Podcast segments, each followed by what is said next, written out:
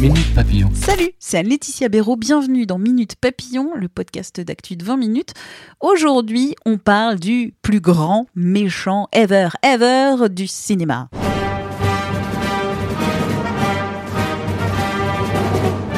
Il sabre à tout va, d'Obi-Wan Kenobi au Comte Dooku en passant par des enfants apprentis Jedi, c'est Dark Vador, le grand grand méchant de la saga Star Wars tellement chouette d'ailleurs que Gilles Verviche, prof de philo, a écrit sur lui et ses petits camarades dans Star Wars, la saga décryptée.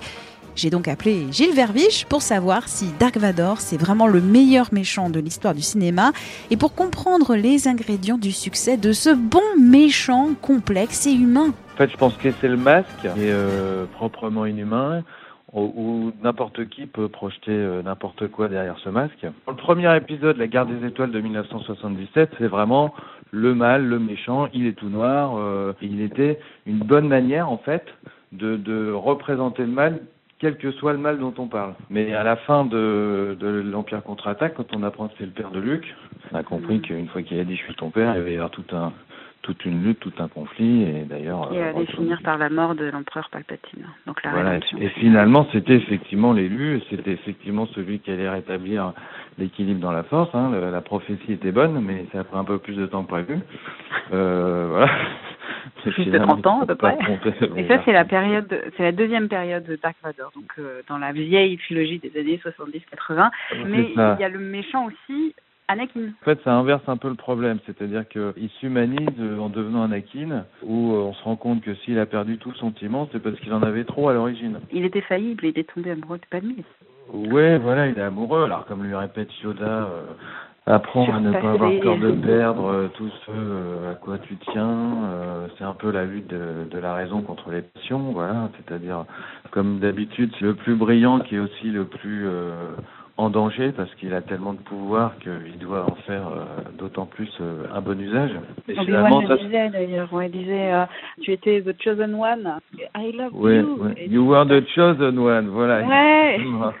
tu étais supposé, you were supposed to destroy the Sith, not join them. Oui, c'est ça. détruire les Sith et pas les et pas les rejoindre parce que voilà, c'est-à-dire que celui qui a aucun pouvoir, et forcément, il, il risque pas grand-chose. Hein. C'est ce que dit Nietzsche, hein. ne pas pouvoir devenir le pas vouloir, c'est-à-dire c'est facile d'être gentil quand de toute façon on peut pas faire grand chose. Alors il a donc c'est ça, c'est toute l'ambivalence ou l'ambiguïté de ce méchant, c'est qu'au départ il incarne bien le mal parce qu'il n'a pas forme humaine et à la fin peut-être qu'on s'y attache parce que justement euh, il est assez humain.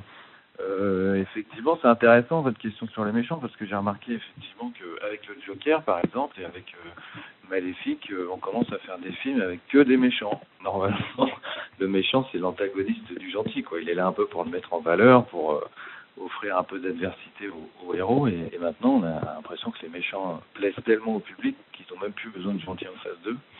Et on s'est rendu compte que, en fait, c'est Hitchcock qui disait plus le méchant est réussi, plus le film sera réussi.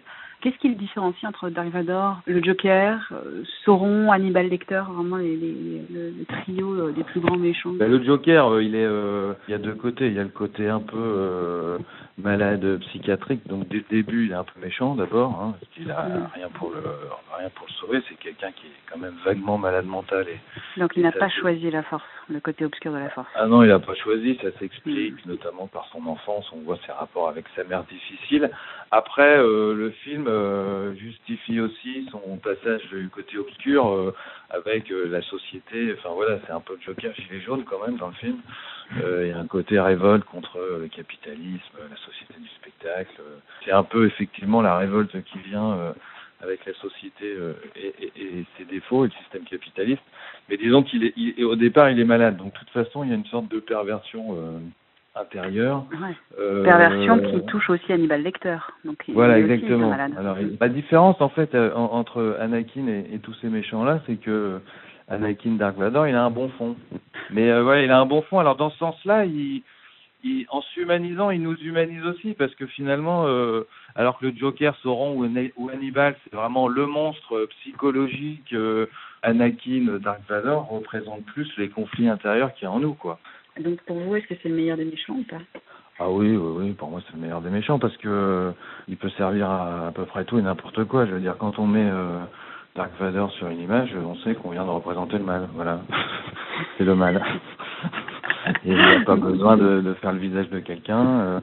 au Moyen Âge, il y avait le diable, Satan, et puis maintenant il y a il y a Dark Vador. Même si le Satan dans l'histoire c'est plutôt Palpatine, un côté pop avec son armure. Donc ça mélange à la fois le mal en général et, la pop culture en particulier. Donc, oui, oui, bah oui, de toute façon, ils ont tellement de mal à s'en défaire qu'ils sont obligés de mettre le masque dans les nouveaux épisodes alors qu'il est plus censé être là. On a du mal à s'en défaire, quoi. On a du mal. À ouais, indispensable à la, à la saga des Skywalker. Qui sait, peut-être qu'il reviendra ou pas du tout dans les nouveaux films.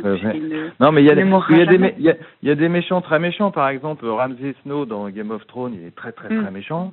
Mm. Mais euh, on aurait du mal à reprendre sa tête parce qu'elle est trop singulière pour représenter le mal en général. Voilà, c'est moi c'est vraiment le côté masque, costume comme ça, euh, identifiable. Il y a un côté simple aussi, identifiable par tout le monde et en plus multiculturel comme il a un côté japonais aussi. Donc c'est vraiment une incarnation universelle du mal euh, moderne. Quoi. Merci encore à Gilles Derviche pour cet entretien. Et pour vous, est-ce que Dark Vador c'est le plus plus méchant méchant de toute l'histoire du cinéma? Est-ce que vous êtes d'accord ou pas du tout? Dites-le nous sur 20minutes.fr. Quant à Minute Papillon, n'hésitez pas à vous abonner à ce podcast d'actu. N'oubliez pas aussi de nous envoyer quelques petites étoiles et des commentaires sur votre plateforme d'écoute en ligne préférée.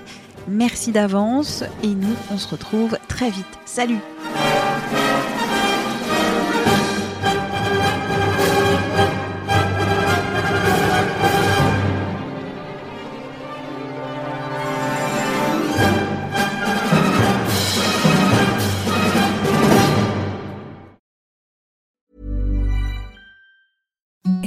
the softest sheets you've ever felt. Now imagine them getting even softer over time. That's what you'll feel with Bowl and Branch's organic cotton sheets. In a recent customer survey, 96% replied that Bowl and Branch sheets get softer with every wash. Start getting your best night's sleep in these sheets that get softer and softer for years to come. Try their sheets with a 30-night guarantee. Plus, get 15% off your first order at bowlandbranch.com. Code BUTTERY. Exclusions apply. See site for details.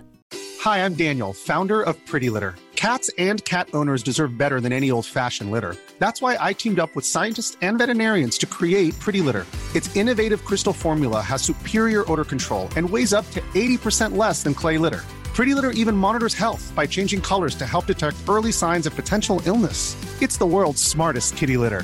Go to prettylitter.com and use code ACAST for 20% off your first order and a free cat toy. Terms and conditions apply. See site for details.